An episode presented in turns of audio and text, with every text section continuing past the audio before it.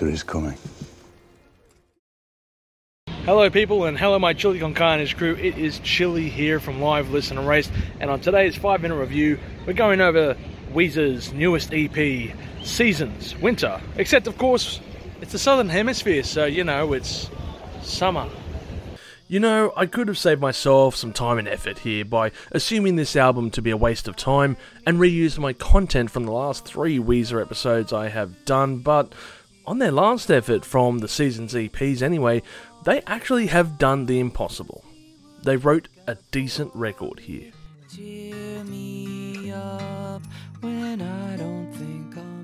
I mean, it's still not a perfect EP, and of course, there are some flaws that I will go into later in the episode, but to give you an idea on my mindset, I had written off this record before the release, thinking again that Weezer will not be able to make that superhero landing effort here. You're gonna do superhero landing. Wait for it!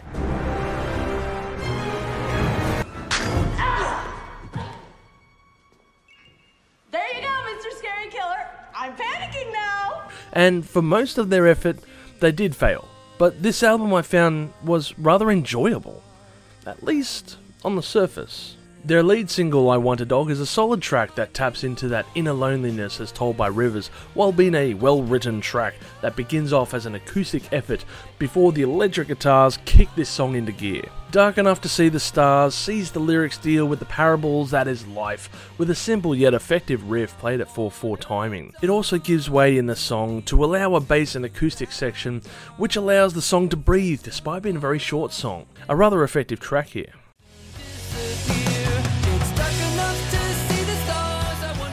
I also admire the track, the one that got away, that just has a kind of 90s surf rock sound with its tone.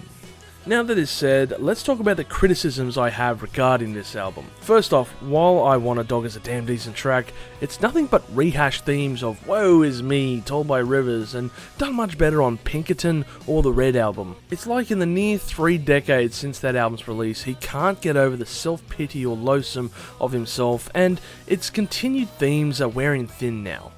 It's the same song and dance. Hopefully, after all this time, he can find some happiness with a dog though. While we are on the subject of this, Rivers does a better job than Andrew Tate of recycling with old musical themes on the song Sheraton Commander, which is the second time, at least to my knowledge, Weezer have written music regarding the Revolutionary War, with the first song being The British Are Coming from Everything Will Be Alright.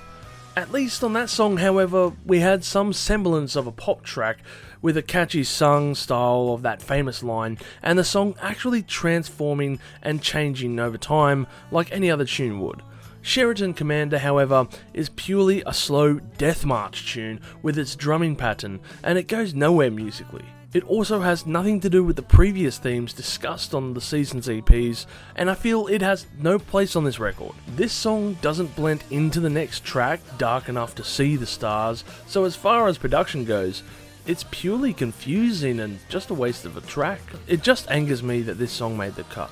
Now, for those who are interested, I will be doing an in depth episode to be released around the end of January, discussing these four seasons EPs in more detail. But for now, I feel like I've mentioned all the main points for this record. Overall, I will score this album 4 million chilies on the spicy scale, with my favourite songs being I Want a Dog, Dark Enough to See the Stars, and The One That Got Away.